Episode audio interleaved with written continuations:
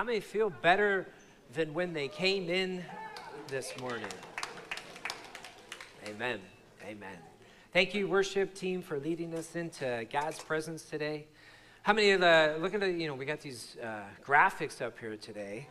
I want to just thank Sarah for uh, spending some time on drawing all of those for us, and uh, it's going to be uh, exciting. We got a we got a, a, a three week series that's starting today on Battle Cry, and uh, today is called Heart of the Champion, and um, this is something that we've been working on for a little while.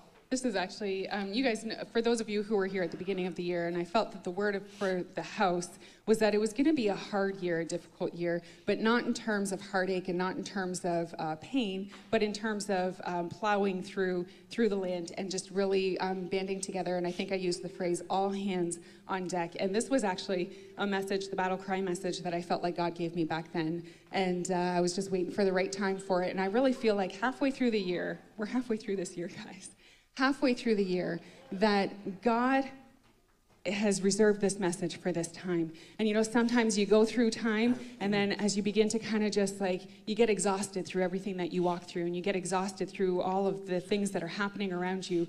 But then there comes a moment where you rally together and you join together and you begin to allow that resolve that we talked about in the beginning of, of January, and you allow that to rise up, and it becomes this battle cry, and it becomes really solidified inside of you. And so mm-hmm. that's where this message is coming from. I'm really excited about um, what, what this is, so bear with me if I get really excited today. Um, yeah. Just join with me. Just she, she actually was all excited even when we were going over the message at home, you know. She was just like, this is the way we're going to preach this message. And so I just want to comment on it real quick too. And one of the things that I feel is this is an important uh, shift. You know, even in the in, in the Old Testament, there was a story I believe it was either with Elijah or Elisha and, and their servant, and they were surrounded by the Syrian army who was coming to get them. And the Lord and he and, and the servant was all concerned because it said they were completely surrounded that day. But the prophet prayed and said, Lord, open up his eyes. And all around him was all the chariots of heaven who were there in the midst of that. And I believe that what is happening, right, is there's a shift away from that defeatist mentality, that victimhood this day. And we are moving forward into the next stage that God has for us as a body of believers. And I just believe this is so important for the day and age that we are to just kind of move forward right? From, from and, I, and get this key word, from surviving life to living it right? This is the time, you know, we hear this all the time, you know, where, you know, especially even as Christians, you know, people are just surviving.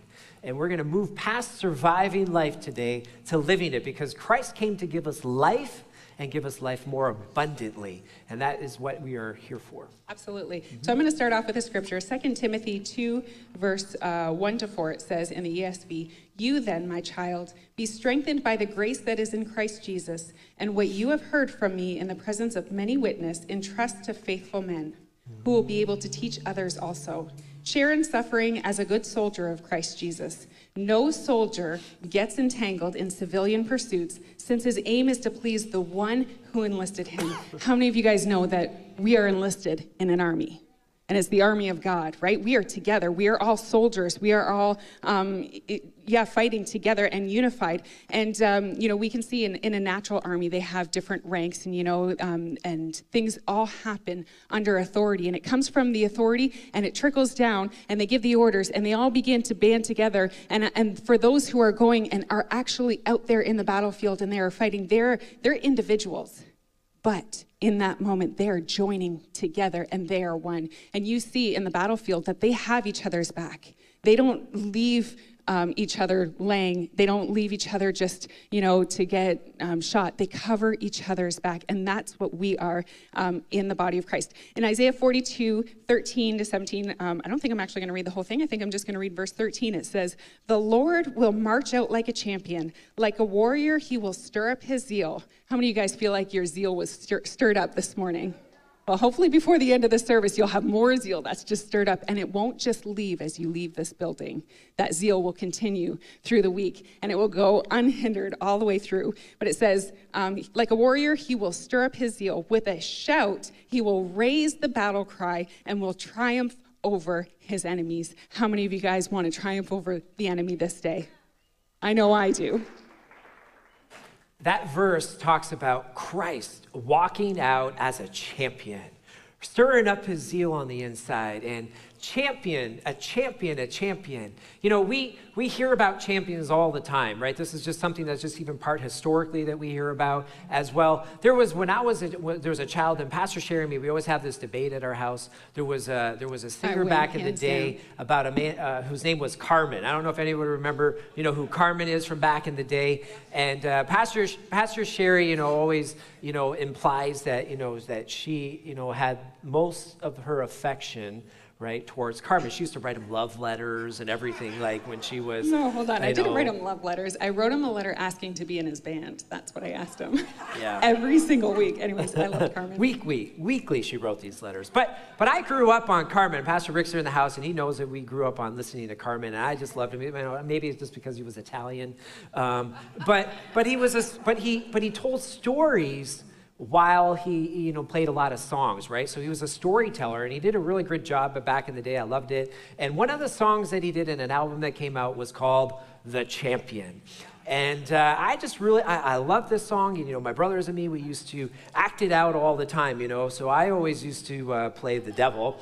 And, uh, and, and actually, what we did at one point, we, we actually, that's me, there were the red pants, by the way, when I was back in my acting days. Um, and so, anyways, and eventually we ended up, you know, even doing a whole performance on this at one point, and, and basically it was this epic battle between the devil and Jesus, uh, you know, where you know Christ came to the cross, and the devil thought that he had him and was victorious over over the uh, over um, Jesus, but really, right? We all know that Christ was the one who was victorious in that fight, and so we hear about all these things. So it was just it was that, that was a story of the champion. And you know there there's all kinds of other ones. I mean we, we hear about it in literature. There's you know like even homer's iliad you know we have these epic battles between uh, hector and achilles. Uh, you got the spartacus. You got all these other great generals alexander the great. We got genghis khan. Uh, we, and, and it's in media as well right? So we, we listen to it in our music and we read about it in our culture. I remember when I was a kid, there was a song, uh, you know, uh, I think it was by ETW, and it was called Destined to Win. And so every time, you know, we were about, you know, to like, you know, getting, uh, you know, a boxing match or whatever it was, we were just like, we're playing Destined to Win, right? We're just, and we were just, it was like one of those pump up songs that we would, we would play because it was, it's part of who we are. And then there's other ones that, you know, that we used to play. Trace Balin. Everybody remember Trace Balin? This is an old, old song, but she had another song called Champions. And then, you know, we got this other famous one by a band called Queen. I can't remember. All the champions, my friends. Pastor Sheri kept going on. We'll keep on fighting to the end. We are the champions. We are the champions. No time for losing, cause we are the champions of the of world. world. Even Carrie Underwood got in on this.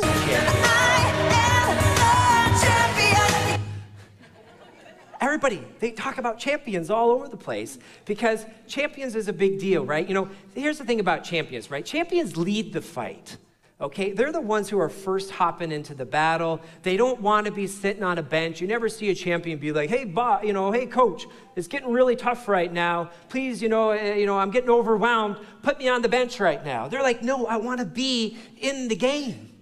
And I remember, you know, there was um, there was a there was a, a, football game. I'm a big football fan, and uh, one of one of the stories that uh, that stood out to me when I was even putting this together was there was from last year's Super Bowl champ was uh, uh the quarterback was Matthew Stafford, right? And we know him more locally around here because he was playing for the Lions team for a long time, which have not won any championships, but. We do know, I feel like this is where I always relate to the Toronto Maple Leafs fans, right? It's, it's the same similar thing. But, but anyways, here's the story. Matthew Stafford, when he was when he was basically in his rookie years, like year one or two, he's he's playing another team which was you know just lacking a lot of championships, which was the Browns. And they had him mic'd up this day, and he goes in, and so basically in the last play of the day, they're right, they're driving down, they're down by six, and they're they're they're, they're near the goal line, and he gets hit really bad. And basically, this hit takes him out of the game. What it turns out to be later known as it was a, it was a season ending AC joint injury. Okay? But last play of the game, but it ends up happening, they have a penalty on that play, and so they get one more play, and he's sitting here, they, literally, he, he, he can't move his arm, he, he's, they pull him out, he's laying on the ground on the sideline, the other team calls a timeout, and the next thing you know, he just pops up off the ground, and he says, coach, put me in. And he's just like, I can throw the ball. Don't worry about me. And he didn't even allow the coach, you know, them to just, you know, set him aside. He was just like, I'm going in. I'm playing the game. It does the game's on the line. There's one more play left. I know I can't move my arm. And so he just walks onto the field and says, walks onto the field, and then, you know, they, they snap the ball, and two seconds later, he throws a touchdown, wins, and they end up winning the game, right? And it was just one of those moments where you're just like, he doesn't want to be on the sidelines. He wants to be out there leading. And I remember for me, you know, even that was, you know, the day that I remember, I was just like, I'm a Matthew Stafford fan, you know, because this is, this is the stuff that, you know, champions are made of when, you know, we, we want to fight, we want to, we want to win. And one of the things that champions have is that battle cry, right? Just as I was talking earlier, when, when you have a resolve and there's something that's inside of you and you can't let it go, it begins to rise up and rise up and rise up. Have you guys ever felt this before? Where you just feel it rising up and you just can't be quiet about things anymore. And then you begin to just, you know, well, maybe you don't just begin to shout things in, in that moment. Sometimes I do, but, um, but you begin to just act upon it and you see things from a different perspective. And so I really want to kind of just say what a battle cry is. And um, uh, so, a battle cry is a word or phrase that's shouted by soldiers going into battle to express solidarity, which is unity. It's something that they cry when they're like, We are all together. Come on, let's go. And everybody's voice is shouting together. And the other thing that it does is it's meant to intimidate the enemy. How many know when the enemy hears that loud noise? Coming and they hear it sounds like a thousand armies coming after him and it sounds like that he is defeated already it begins to do something in your mind how many of you guys know there, there are times where you know we see things and we make them bigger in our mind and then we, it, it becomes a big deal right mm-hmm. This is what that battle cry is meant to do to the enemy. It's meant to rise that up inside of the enemy's mind, to play with his mind, to make him think that he's already defeated. And as you are unifying together, you are now joining. You're like, you know what? We can't lose. We are joining together. And that's the great thing about fighting in God's army is that we know that we're fighting from a place of victory already.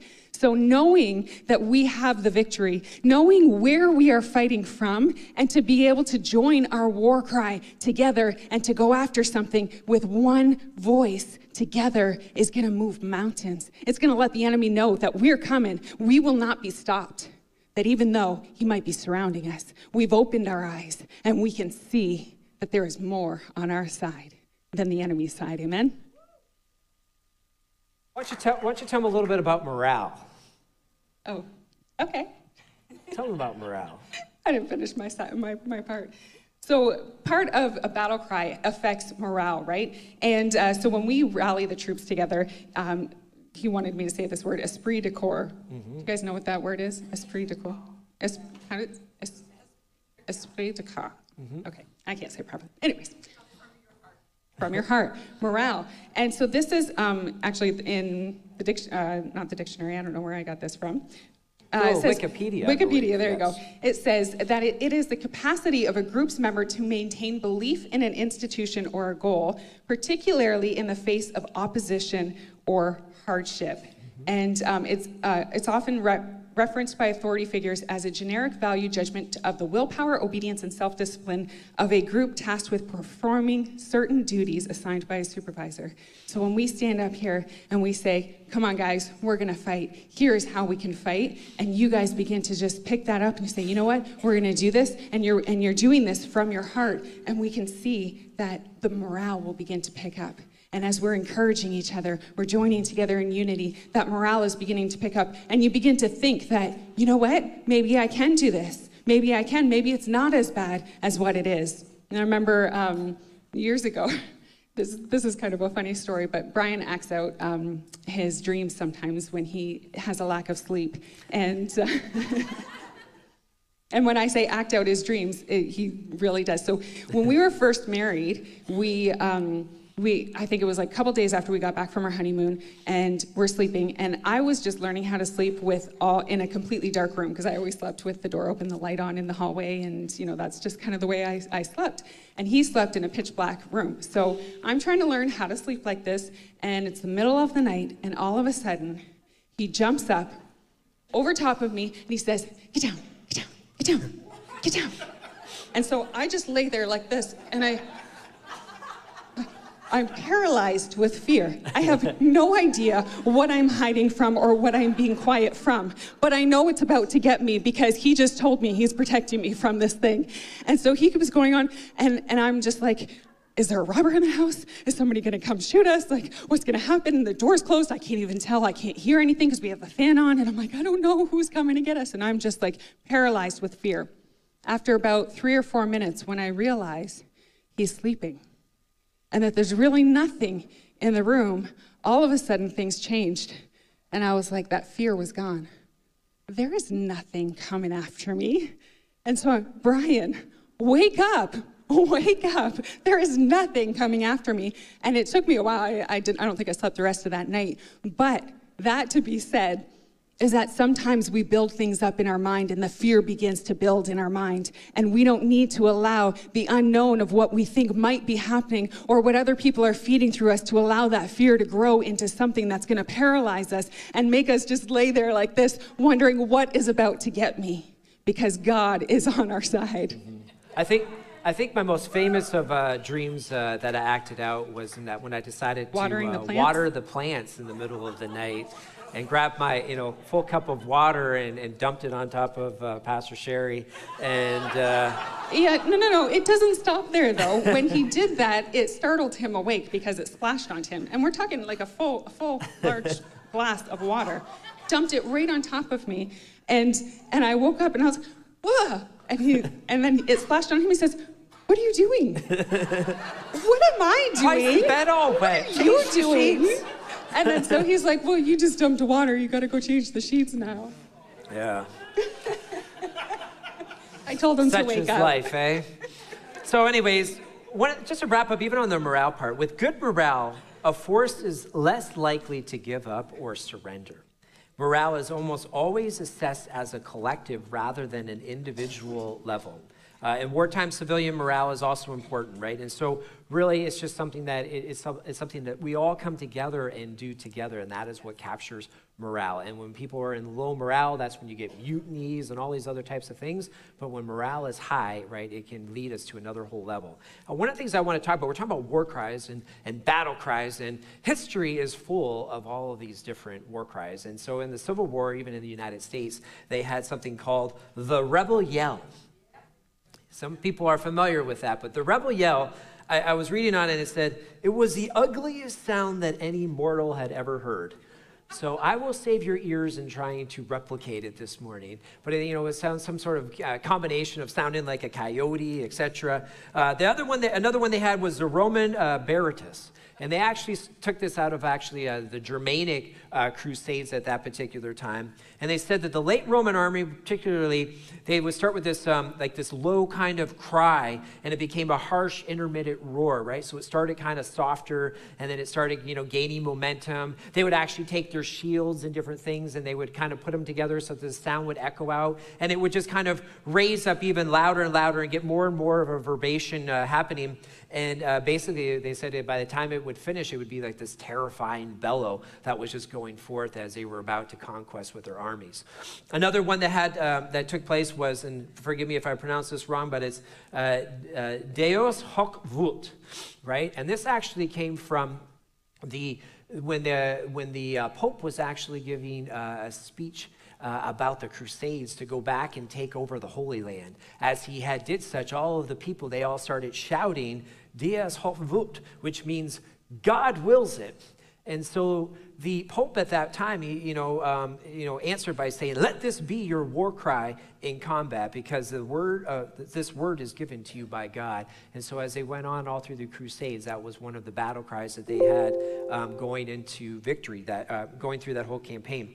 Um, so another one, by the way, so the Japanese had the banzai, right? We hear about the banzai. Uh, you had the Americans, another one they used was liberty or death. You had the, the, the ukai uh, from the Mongols or the yura from uh, the Russians. The Finnish used the Talta, uh, Manili, and Scotland, which is one of my other favorite ones that they used, uh, was Agra, uh, sorry, Aba Gruba, which meant Scotland forever. And so all of these were, you know, were, were just battle cries. But see, here's the thing that it, that it says here. It says in Isaiah 42, 13, we just read it, and it says, it, it declared that not only, right, did Christ walk out as a champion, but it says that he did such with passion. He did such with zeal. And it says that as he went out, so he, so he, stirred, him, he stirred himself up. And he's got this passion, he's got this zeal. And then he releases a battle cry onto the, onto the field of victory where he was descending. There's a scripture actually in Deuteronomy. I want to read this to you.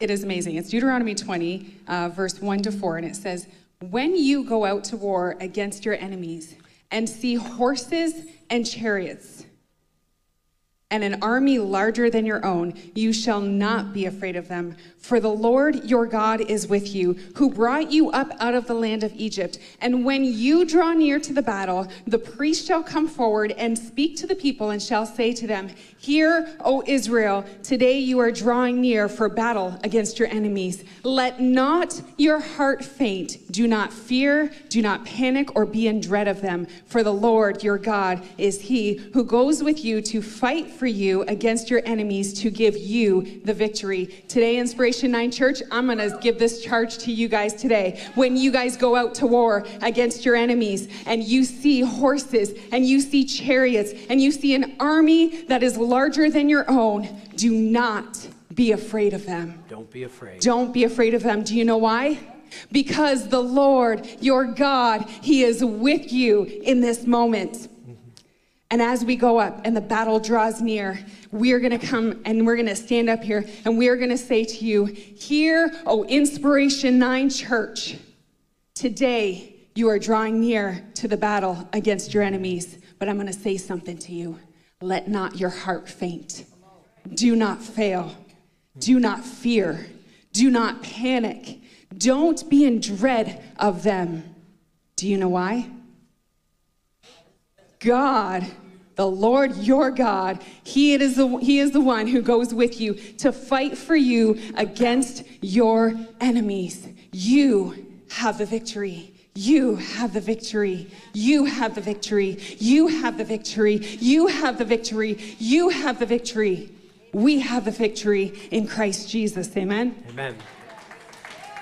The Bible introduces a term called the Lord of hosts or the Lord of heaven armies. And we first see this reference actually in 1 Samuel, uh, actually 111. And re- I'll read this for you. And it says, And then she made a vow and said, O Lord of hosts, if you will indeed look on my affliction of your maidservant and remember me, and not forget your maidservant, but will give your maidservant a male child, then I will give him to the Lord all the days of his life, and no razor shall come upon his head. And this is referencing, this is actually the mother of the prophet Samuel. And so she's praying this in the temple. And what I found was unique about this is if you remember, for those who were here back in January, we talked about how in this year, we believe that this was a year of consecration unto the Lord. And so what she did here is, is as she prayed unto the Lord of hosts, she immediately followed that up with an act of consecration of her son into the ministry that God had prepared for him. See, the military name of God for hosts is actually Sabaoth or, uh, you know, Saba. I always pronounce it to Saba. I know the T's probably silent, but that's just the way that I do it. And it comes from a Hebrew word which means to wage war. And one of the things that I thought was really interesting when I looked up uh, actually the word, you know, Sabaoth, okay, but it, it specifically speaks of not only being under the leadership of the Lord of hosts, but it also specifically speaks of being under the protection of in war. So I thought this was really, you know, because a lot of times we know we just talk about like when we are in a military thing or we talk about, you know, the leadership of certain things, but it was a dualism right? It, it, it, talked about leadership and protection that was harmoniously set together when they were in a company under the Lord of hosts. And so I want to read actually in 1 Samuel 4, we're going to just read from 4 4 to 8. And it says, this is the children of Israel. They were, in a, they were in a battle with the Philistines at this particular time. And it says, And so the people sent to Shiloh that they might bring from there the ark of the covenant of the Lord of hosts, who dwells between the cherubim. And the two sons of, uh, sons of Eli, Hophni and Phinehas, were there with the ark of the covenant of God. And when the ark of the covenant of the Lord came into the camp, all Israel shouted so loudly that the earth shook. Now, when the Philistines heard the noise of the shout, they said, Why does, What does the sound of this great shout in the camp of the Hebrews mean? So here the children of Israel, they're shouting because God the Lord of hosts is coming into the camp that day, and it's that the earth is shaking. Get this imagery. The earth shakes because there was so much shouting that went on. And then it says that the, the, the, the Philistines then started asking this question, and then they understood that the ark of the Lord had come into the camp. So the Philistines were afraid, and they said, God has come into the camp, and they said, Woe to us. For such a thing has never happened before. Woe to us who will deliver us from the hand of these mighty gods? These are the gods who struck the Egyptians with all the plagues in the wilderness. This is the impact. So, not only did it unify the children of Israel that day, but it also went out and sent a message into the enemy's camp, that of intimidation, because the Lord of hosts was here in the midst of this. So, I want to, you know, one of the things I want to actually do, I want you guys all stand up for just a moment here. We're all going to stand up here. I, I know now we're, we're, we're going to do something because a battle cry, right? We're all the army of God. This is what we all learned today. We're the army of God. Amen? And so, what I want to do now, we're, we're, we don't have thousands and thousands of people here in this room, but we do have a room full of believers in the army of God. And I want to, this morning, I want to just practice a couple times. I want to send out a, a message to the gates of hell that we are here today. Are you guys with me? Yes. So I'm going to count to three. And when we count to three, I just want you guys to just release. We're releasing our voices today in a shout. You guys ready? One, two, three. Yeah! That wasn't too that bad. Was that was good. Right? You know, I mean, we probably would have made a few cats scatter along the way uh, or whatever. Uh, but but I feel we're doing good. I, I, it takes a little bit to warm up. We're gonna, you know, let's just do it like the Roman barritus, right? We're, we're gonna do this. We're gonna do this again. Okay, ready? One, two, three. Much better. That's that's better, right? I, I, still feel that we have just a little bit more umph. They say there's this, this part in our gut here that we can do where the ground shakes and everything, okay? So last time, I promise here, but we're gonna do this one more time. You guys ready? You guys with me? Uh, uh, this time, just give me one good shout at the end. Ready? One, two, three.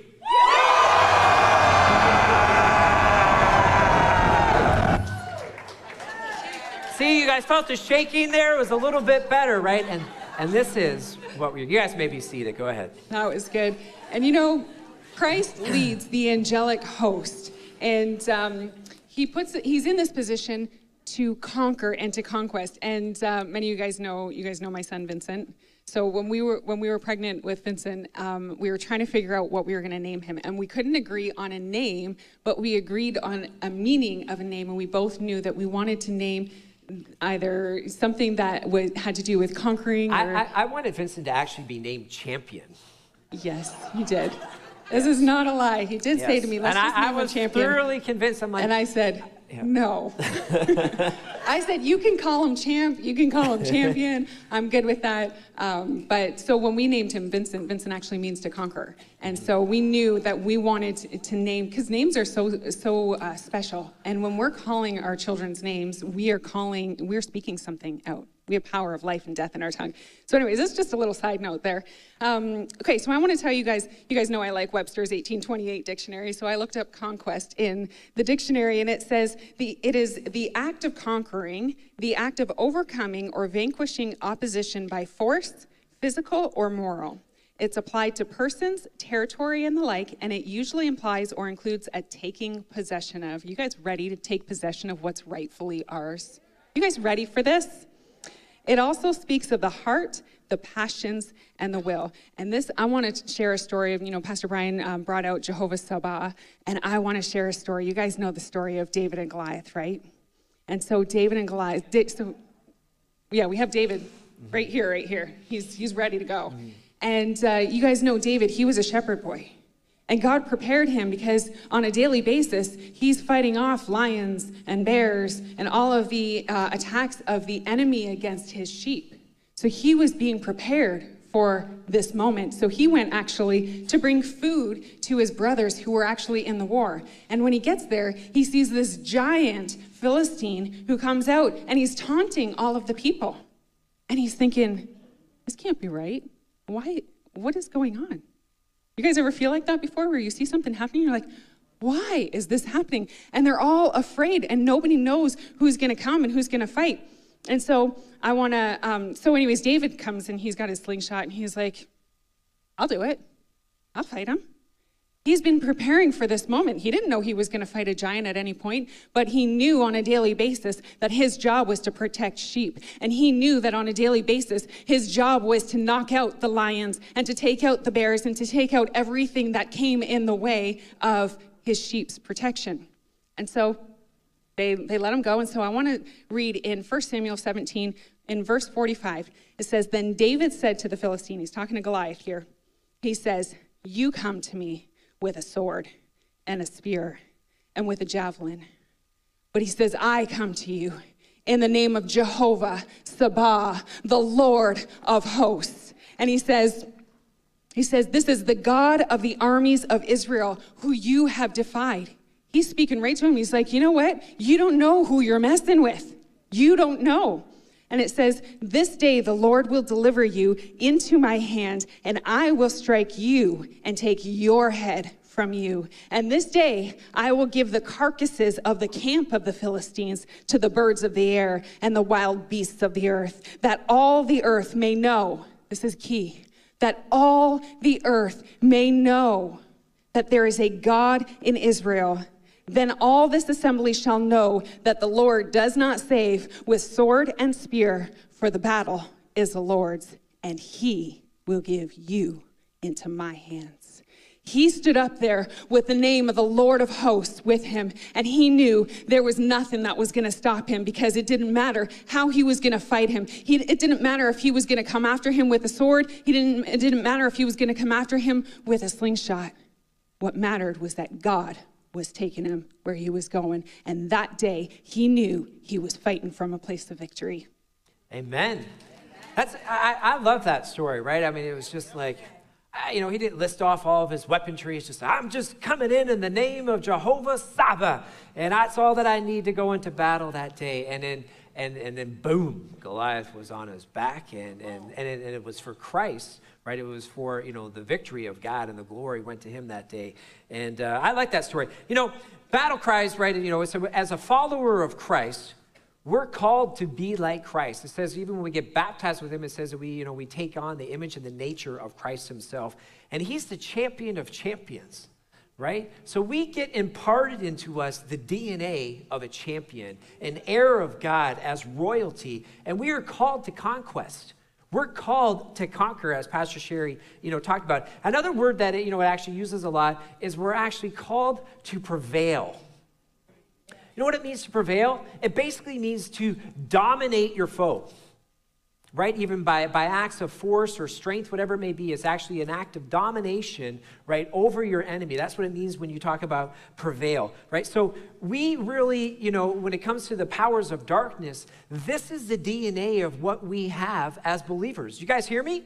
This is in our DNA to be able to conquest, to be conquerors, to be champions, to be able to just go forth and attack the gates of hell. It says the gates of hell won't be able to stand against us, right? Gates are there to protect hell from us, right? And we're going to be going and be victorious in that particular circumstances. And so, if I could, by the way, if I could summarize, this is Pastor Brian's summary, okay, of the battle cry of heaven I would summarize it as a statement as one. As one. You see, it says in 1 Timothy, it says, For there is one God and one mediator between God and men. We have the Trinity, it's one. We have, there is one body and one spirit. And just as you were called into the hope of your calling, the body of Christ, we are all one. It says, How good and pleasant it is for the brethren to be able to dwell together in unity. Unity and oneness of spirit is what we are called to be in the body of Christ. And so the, the war cry of heaven is, as one. There's a, there was a movie, I love all these epic movies back from the day, but there was a movie with uh, Russell Crowe in it, it was called The Gladiator, right? And, and in this particular movie, he was a general in the army, and he basically got betrayed, and he becomes a, a basically like a slave gladiator. And as they walk into this first arena, with all these other gladiators, and all they have is like you know like a little sh- a shield and a sword, and and they're standing there, and he basically says, "We have no idea what is going to be coming through those gates when they open them up into the arena." He says, "But I know this." But if we all stand together as one, we will be able to be victorious over whatever they send our way. And so immediately, you know, the next thing you know, there's there's chariots and horses and everyone running around and they're all stuck in the middle of this, this arena. And those little the stragglers on the side, they get taken out right away. But the oneness of the unit stayed together. And you hear him as they go through, and he's like, as one, as one. And as they stood together, they were able to defeat an army and, uh, of people who were coming who were more powerful than them, who had more experience than them, who had more weaponry than they did. But it was through that unity of being in one spirit that they were able to be able to produce an outcome much greater than what they um, had originally. That's right. So we're going to mm-hmm. actually, uh, when we're talking about um, being one and we're talking about conquesting, we're we're going to wrap up with three main ingredients of conquesting and being champions. And the first one is heart. And uh, in 1 Samuel 16, 6 to 7, it says, So it was when they came that he looked at Eliab and said, Surely the Lord's anointed is before him. But the Lord said to Samuel, Do not look at his appearance or at his physical stature, because I have refused him. For the Lord does not see as man sees. For man looks at the outward appearance, but the Lord looks at the heart. What matters is our heart. Our heart matters a whole lot. And if there's something inside of your heart that shouldn't be there, or there's something in your in your heart that you should be acting upon in God's kingdom that you're not, it's a big deal. And so God, He looks at our heart. And so, you know, people that that story was about David when they were um, trying to Samuel was trying to anoint the next king of Israel. And so he went to the, Jesse's house and said, Bring out all your sons. And so Jesse brought out all of his sons, except David, because David was just the shepherd boy. He was just like, nobody thought of him, nobody cared. He was the one who was just tending the sheep. But do you know what? He had a heart after God. He had a heart for God, and he understood protecting sheep, and he understood the battle, and he understood his assignment. And so he acted upon that. And, and that's where God talks about the heart, that it's not, doesn't matter what's on the outside. What matters is what God's put on the inside and how we are acting upon that. You see, champions in the worldly sense, when, when you look at champions, you, they, there's an element of pride that's involved with that, right? Because they're, they're like, I can do this. It's all me. Look how strong I am. Look what I've done. Look what I've accomplished. But do you know, champions in the kingdom of God are humble, they're full of humility.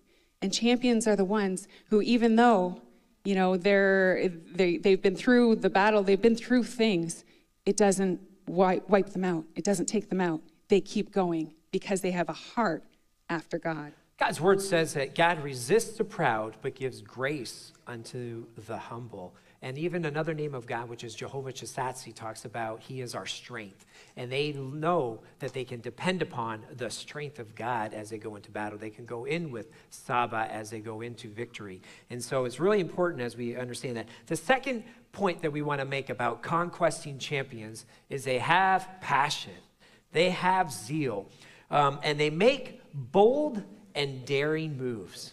Bold. Boldness is something. It says, it says even when we get the baptism of the Holy Spirit, it says that it gives us dunamis power for the Holy Spirit to be able to come upon. And there's an, an empowerment and an enablement that he gives on there for boldness. Peter, you know, said when he went and preached on the day of Pentecost, this was a man who was hiding right, from those, the soldiers when Christ was getting crucified. And here he is on the day of Pentecost, the boldness that came upon him, and he was out preaching in the streets, and thousands of people ended up getting saved by the boldness that came upon him. Champions, right, conquesting champions work with passion and they work with bold and daring moves. In John 2, verse uh, 15 to 17, it says, and this is talking about Jesus when he walked into the temple. And he says, And when he had made a whip of cords, he drove them out of the temple with the sheep and the oxen, and he poured out the changers' money and overturned the tables. And he said to those who sold the doves, Take these things away. Do not make my father's house a house of merchandise. Then his disciples remembered that it was written, Zeal for your house has eaten me up.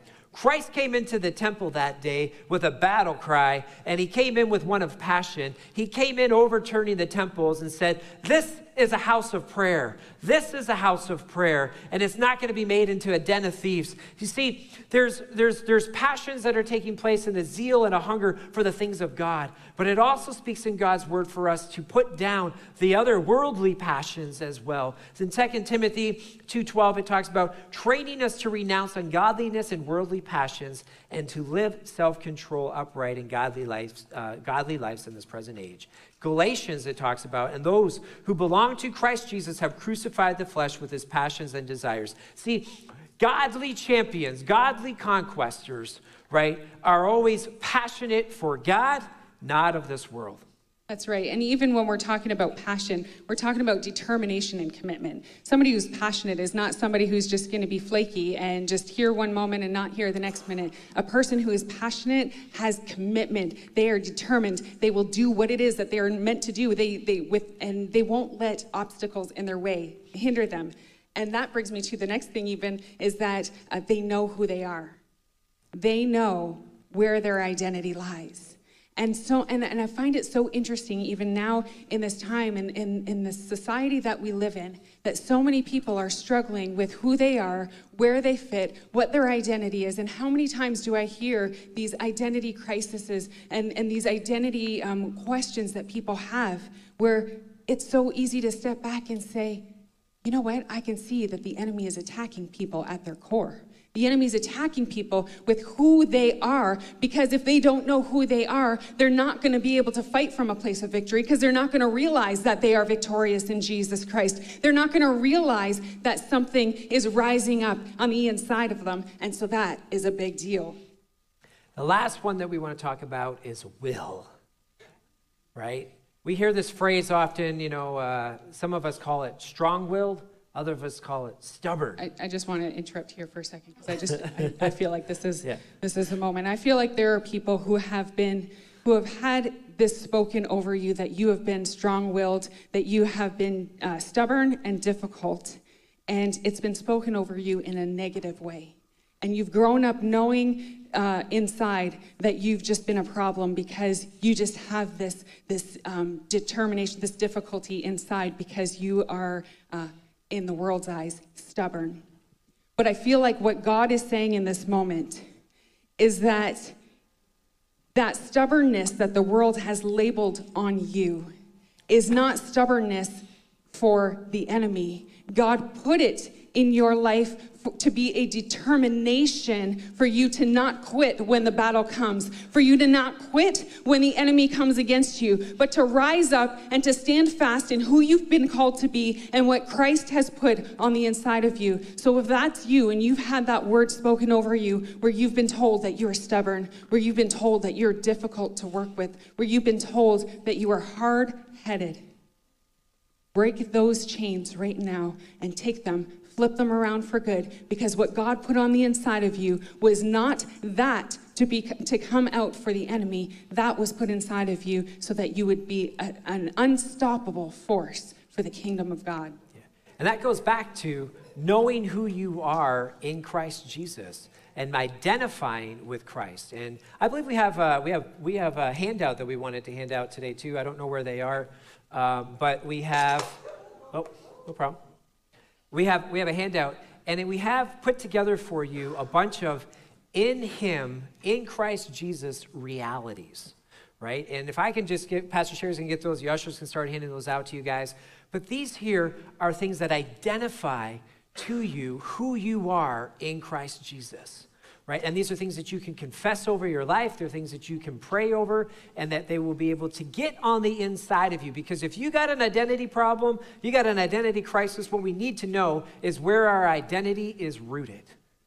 Okay? And so as we move into this last point, which is will, okay? This is that, that portion, right? You know, um, as you know, it says in Proverbs 24 16, it says, For the righteous man may fall seven times, but he will rise again. Champions don't quit. It doesn't matter how many times they get knocked down, they're getting back up. I've, you know, you see it, you know, they're down on the ground, they can barely move, but they're getting back up. And then they get knocked down again, and next time they can barely crawl, but they're getting back up. Champions don't quit. Right. Champions get back up on their feet every time, and they say, I might be knocked down, but I'm not knocked out. You can't knock me out of the race. And that is what the heart of, of that means. You know, it says, um, it says in John, um, actually, I want to read this here first. It says, Pastor, Pastor Dave, by the way, is over here in the room. And once he told me, he said, he said, God, I love this quote. So he says, because God's greatest champions grow up in the dunghills. and, uh, you know, if you take a look at David, right, he grew up in the dunghills of the sheep, right? And, um, you know, I find that what, what, what I, I often find is, is that too many people have adversity that comes their way. They got crap that comes into their lives, and they quit. They give up. They're, they're, they're dealing with disappointments, they're dealing with hurts, and, and they just, they quit. You know, in World War II, the Japanese came and they dropped a bomb on Pearl Harbor. And I believe it was Roosevelt at that time right? And, the, and this devastated, you know, the, the whole fleet. It was a major impact to, to, to North America. Yeah, this is a picture, by the way, of me, uh, uh, you know, on the dunghills of life, right? Uh, but, but in this particular case, Roosevelt rises up and he, and he gives this in part of his speech that he gives to the nation, but he says, And the people in their righteous might will win through to absolute victory. He says that law, this loss isn't going to take us out, right? It only unified them together to push onward to victory. And, and there was another quote, I actually had posted this this last week, and it was from a general of the Japanese army right after they had bombed, um, bombed Pearl Harbor, and it was from uh, Soroko Yamamoto. Sorry if I pronounce that incorrectly. But this is what he says. He says, I fear all we have done is to awaken a sleeping giant and fill him with a terrible resolve. Amen. God is speaking to you today that the church is no longer going to be a sleeping giant, but is going to rise up with a terrible resolve to be able to conquest forward on the gates of hell. We are called to conquest this day. And God, I, I just even just pray for this, this impartation of a resolve on the inside of you to be able to get out of the surviving of life into the victory of life. It says in Romans, it says, Who shall separate us from God's love? Shall, shall distress, shall persecution, shall famine, shall nakedness or peril or sword, right? It says we're even killed all day long. We're counted as sheep as a slaughter. But yet in all things, we are more than conquerors through Christ who loves us. That's right, church. It is time to stand up.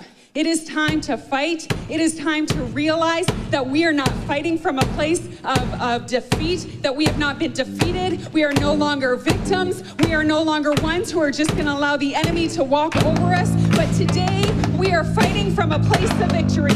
Today, we are fighting from a place knowing that we are rallying together. Today, we are going to join this battle cry and we are going to begin to shout unto God. We're going to begin to fight our battles together and we are going to join together in unity and say, the devil can have no more authority here. We are taking over. We are taking back what is rightfully ours, and we are going to fight and we are going to win. There is no defeating in Jesus' name. Defeated. The enemy's been defeated.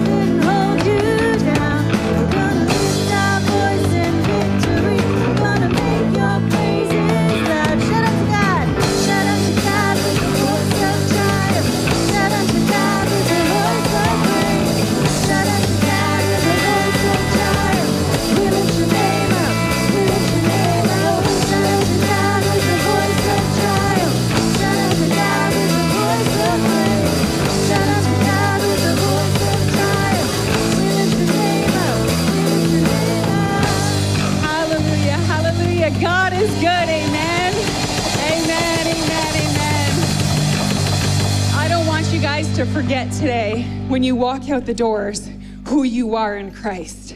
I want you to know the victorious warrior that you are in Christ. So I'm going to pray with you guys right now. We're going to uh, walk out of these doors victorious. Amen. God, I thank you that you are here with us. God, I thank you for every person at the sound of my voice, Father, that that resolve is just rising up on the inside of them. And as they go about their week, Father, that everything that tries to come against them, every arrow that tries to attack them, I thank you, Father, that that arrow will be quenched in Jesus' name. And I thank you, Father, for the victory that is theirs because yours is the battle today in Jesus' name. Amen. Before you guys go, one last thing I want to leave you guys with is that I don't remember who said this to me. Um, but anyways, they were talking about um, with the shields in our in the battle when they would have the shields and they were wooden and they would soak them in water and then they would join them together so that when the fiery ar- arrows would come against them that they would be quenched because they were soaken with water and so that it could not catch fire and so i want you to know this week as you go about things the, the water represents the holy spirit take the holy spirit with you wherever you go and, and drench your shield with that spend time in his presence bask in his presence and know that you guys are all victorious warriors in jesus name Amen. Um,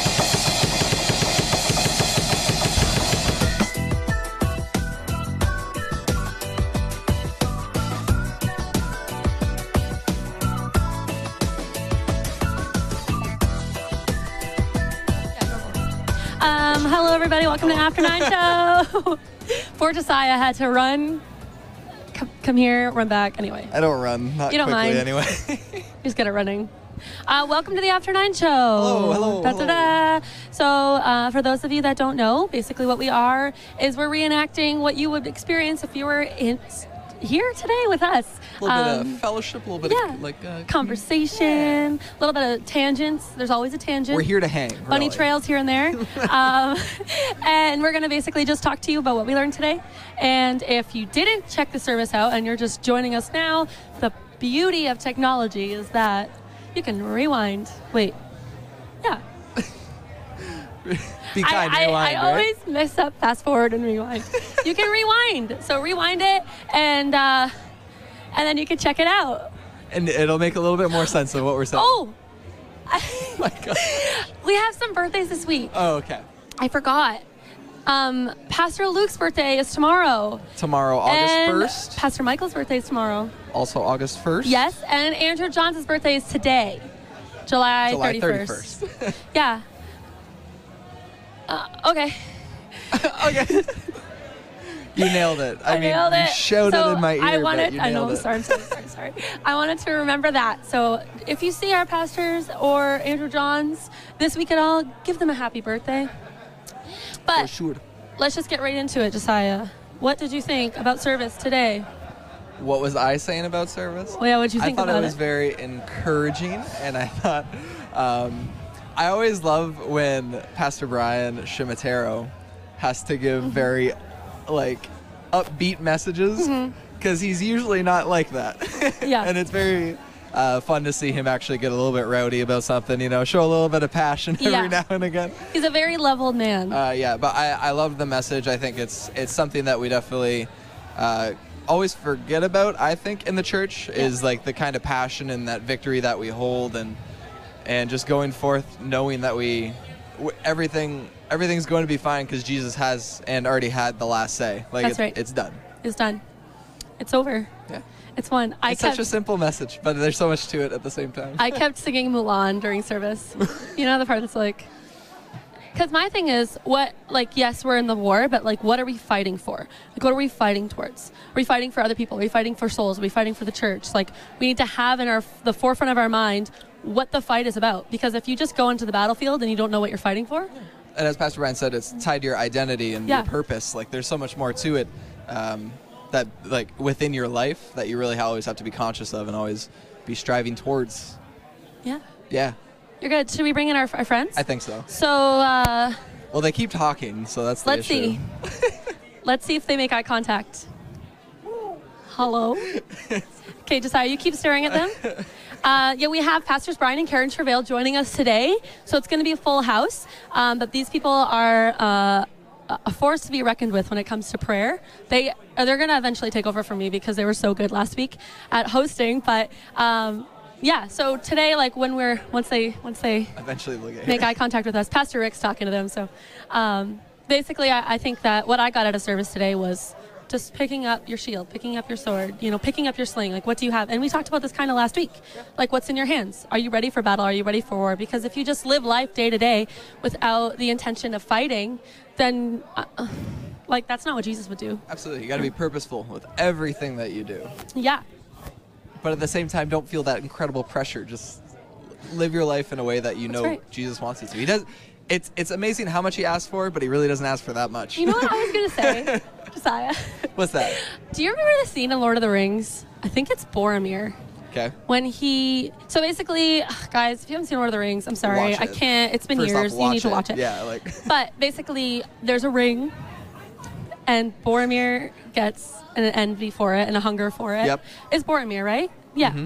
and there's a part where he's trying to kind of defend his title and like he feels bad or whatever and then it's like when he goes down and there's just so many arrows that come at him do you remember that scene so sad He he survived three. It was the fourth that got. but he saved a bunch of people But yeah, see, it was in his lowest moment actually, where he was the most tempted, and he was about to. I think he was about to kill Frodo for the ring. yeah And then all of a sudden they were attacked, and then he remembered who he was, and immediately took a 180 and saved everybody and sacrificed himself. It's a great scene. I mean, Chills. spoiler alert. No, I guess. that's great. But that year, or what year did that come out in? Yeah, it's been Way more than 10 ago. years. So at this point, if you haven't seen it, that's not our fault. Larry, oh, oh, the director has left his Oh, we're in chair. trouble. Oh, snap. As much trouble as Oh. the trails for not realizing. Are you guys gonna get in here? What? Pastor Rick, you're messing up my show, man. All right, so what's going to happen, Josiah?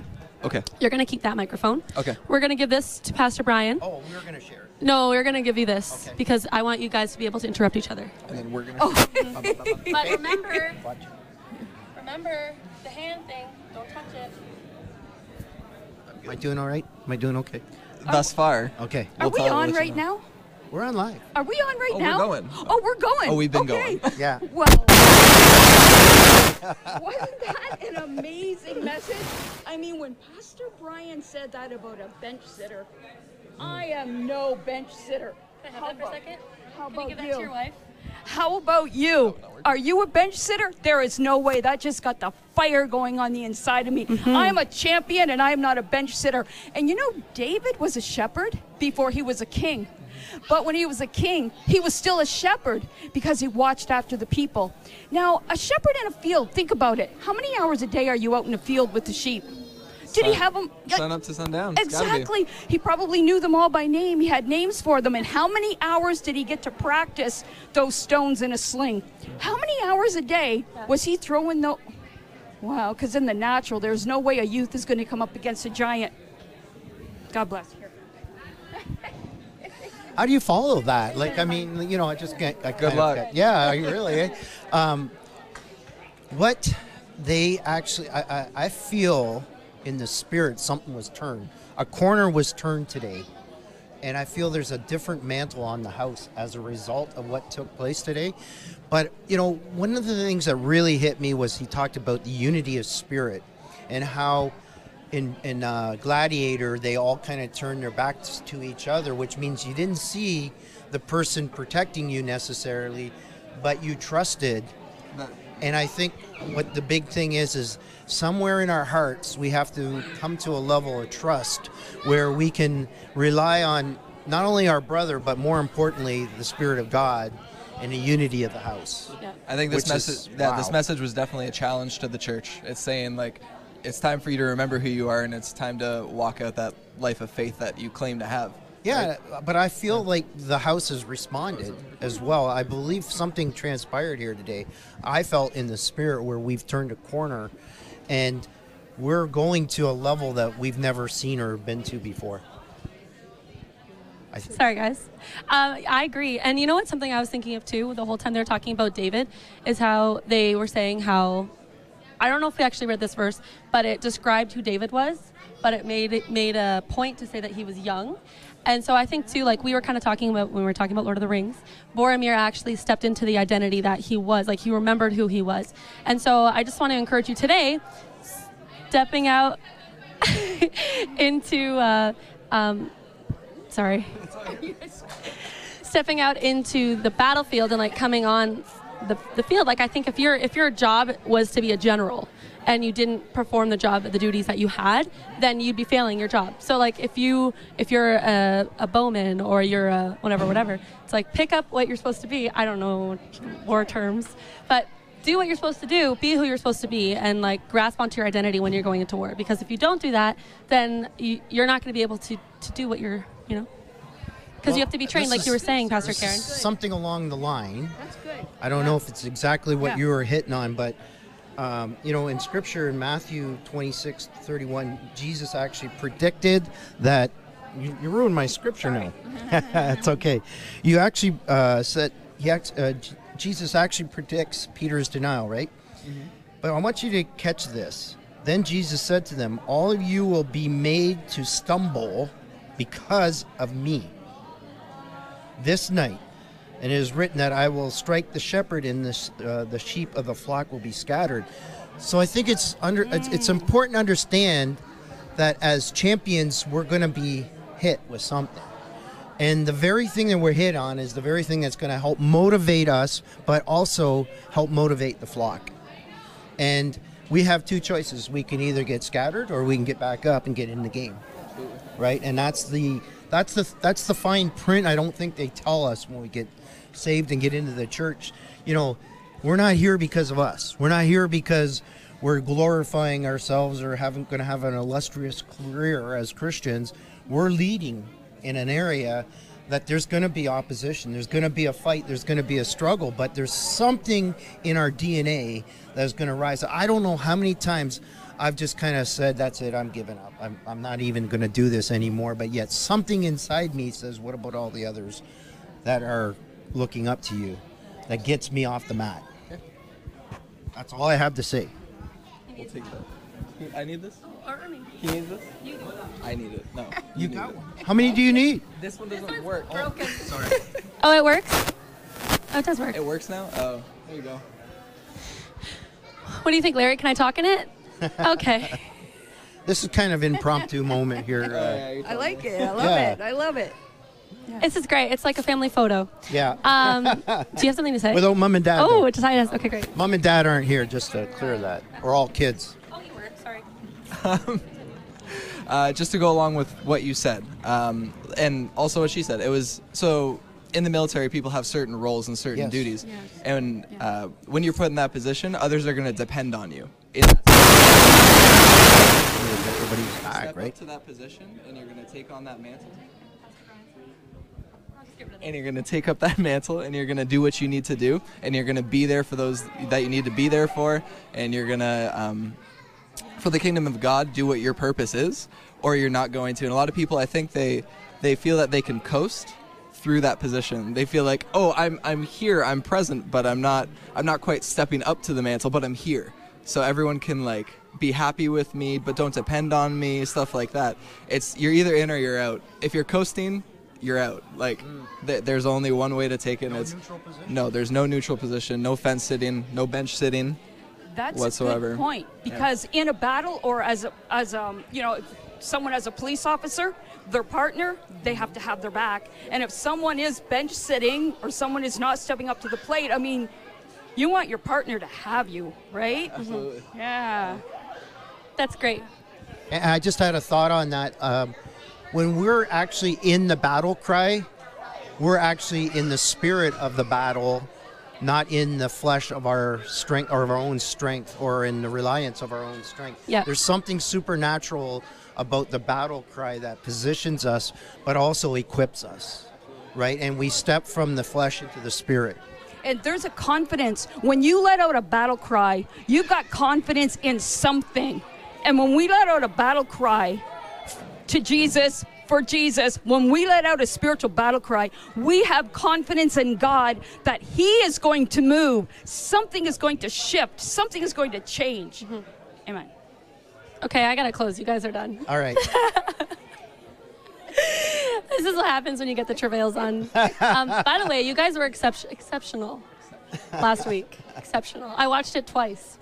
Um, but yeah, so I hope whatever you heard today encourages you. I hear Larry's alarm going off, but I just want to remind you that um, don't don't discredit who you are and what position you've been given in the battlefield of God, because we've all been given an important role. And it's like, I mean, there's, I mean, I don't want to get into it anyway. if, if I could just for one second, ah. if you're if you're being attacked, if you're being hit, there's Tell a reason you're being hit. It's it's the devil's strategy to take you out. Oh, that's it? You're good? Okay, great. Well, in closing, just a reminder we don't have uh, the Lighthouse tomorrow. We won't be meeting until the following Monday. Um, so enjoy your family day. and um, uh, that's, that's, I'm Sarah. Um, this is Josiah, Pastor Karen, and Pastor Brian. And we hope you have the best Sunday of your life. We will see you next week for Battle Cry Part 2.